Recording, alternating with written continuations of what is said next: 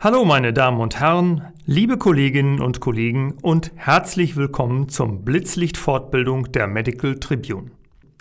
Mein Name ist Martin Fedder, ich bin Arzt und engagiere mich seit vielen Jahren in der ärztlichen Fortbildung.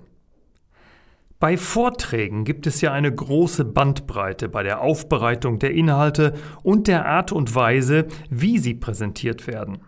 Heute möchte ich Ihnen von einem aktuellen und sehr kurzweiligen Vortrag berichten, den Dr. Stefan Wallmeier aus Dortmund zum Notfallmanagement von Allergie und Anaphylaxie gehalten hat. Herr Wallmeier ist Facharzt für Allgemeinmedizin und Notfallmediziner. Anlass für seinen Vortrag war das aktuelle Update der S2K-Leitlinie zur Anaphylaxie. Mit allergischen Reaktionen haben Sie möglicherweise in Ihrer Praxis häufiger zu tun, aber eine Anaphylaxie kommt doch eher seltener vor.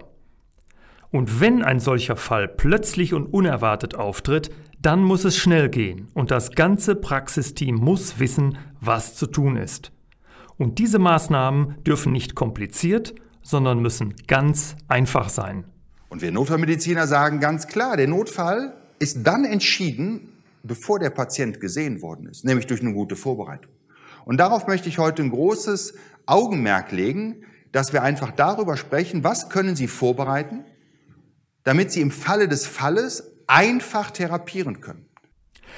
Herr Wallmeier steigt mit einem Patientenfall ein, der sich im Wartezimmer abspielt.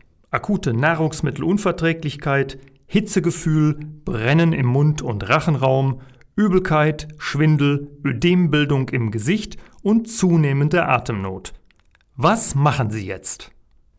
Bevor es mit dem Fall weitergeht, beschreibt Herr Wallmeier erst die Grundlagen. Nach der Definition der Anaphylaxie gibt er einen Überblick über die wichtigsten Auslöser und Risikofaktoren.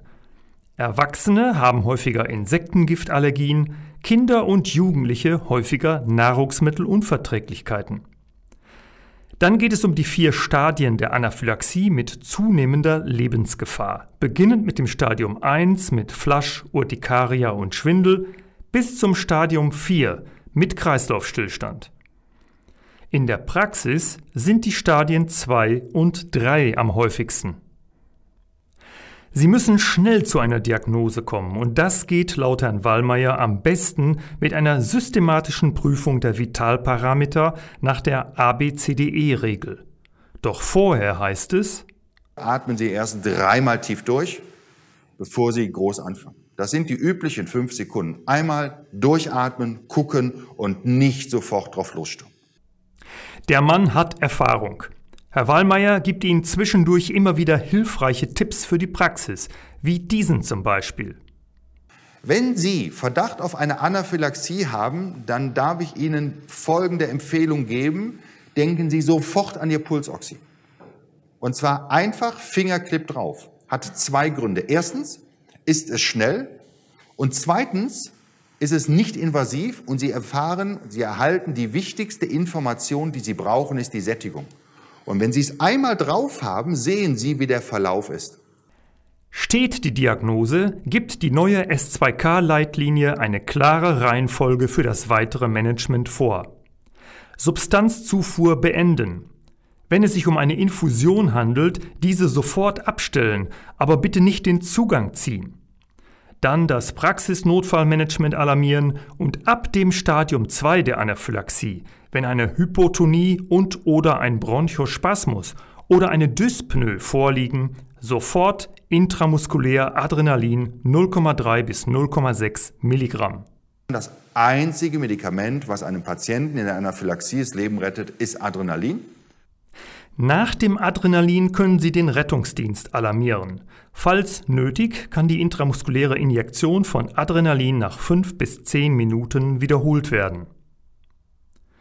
Für die Injektion empfiehlt Herr Wallmeier Adrenalin-Autoinjektoren, die in keinem Notfallset fehlen sollten. Adrenalin kann auch über eine Atemmaske mit Vernebler inhalativ verabreicht werden. Es wirkt sehr gut bei PatientInnen, die bronchial reagieren, es wirkt dann aber nicht systemisch. Von der intravenösen Gabe von Adrenalin rät Herr Wallmeier ab. Sie sollte wegen den möglichen unabsehbaren Nebenwirkungen dem Notarzt oder erfahrenen Intensivmedizinern vorbehalten bleiben. Apropos venöser Zugang. Auch hier kommt wieder ein einfacher, aber wichtiger Hinweis, der in der Hektik oft untergeht. Falls Sie einen Zugang legen können, legen Sie den. Lieber klein und sicher auf dem Handrücken als groß und verstechen in der Kubitalvene. Und der Trick ist, Sie messen den Blutdruck, lassen in Höhe des diastolischen Wertes gestaut, warten, dann haben Sie zwei, drei Minuten Stauen, dann kriegen Sie auch viel besser einen Zugang, als wenn Sie im Notfall stauen und sagen, hier ist ja nichts. Herr Wallmeier geht dann noch auf die Notfallausrüstung ein, fasst die pharmakologischen Wirkeigenschaften von Adrenalin zusammen und beschreibt detailliert Dosierung und Einsatz der verschiedenen Adrenalin-Autoinjektoren. Ganz wichtig ist auch die Ausstattung von Risikopatienten, die möglicherweise zwei Injektoren des gleichen Typs mit sich führen sollten, wenn sie zu sehr schweren anaphylaktischen Reaktionen neigen und oder ein hohes Körpergewicht haben. Alles in allem ein sehr guter, lebendig und praxisnah präsentierter Vortrag von Herrn Wallmeier. Habe ich Ihr Interesse wecken können? Wenn Sie sich den ganzen Vortrag anschauen möchten, finden Sie ihn auf der Medical Tribune Website unter www.medical-tribune.de slash Fortbildung slash Info-Videos. Es lohnt sich. Und eins machen Sie am besten gleich sofort oder spätestens morgen früh. Überprüfen Sie Ihr Praxis-Notfallset. Viele Praxen, ich kann das total verstehen, haben dann immer eine Helferin, die sich darum kümmert. Das ist auch alles okay. Aber im Zweifelsfall sind Sie der Verantwortliche. Deswegen gucken Sie sich das an und die Empfehlung ist, einmal im Monat beim Teammeeting über das Notfallequipment mit dem ganzen Praxisteam zu reden, auch wenn Sie es hoffentlich monatelang nicht brauchen. Aber wenn jeder mal es in der Hand gehabt hat und weiß, wo was ist, ist es viel einfacher, als irgendwann einen Koffer oder eine Tasche zu holen und aufzumachen. Ja, dem ist nichts mehr hinzuzufügen. Meine Damen und Herren, liebe Kolleginnen und Kollegen, ich hoffe, meine Zusammenfassung hat Ihnen gefallen.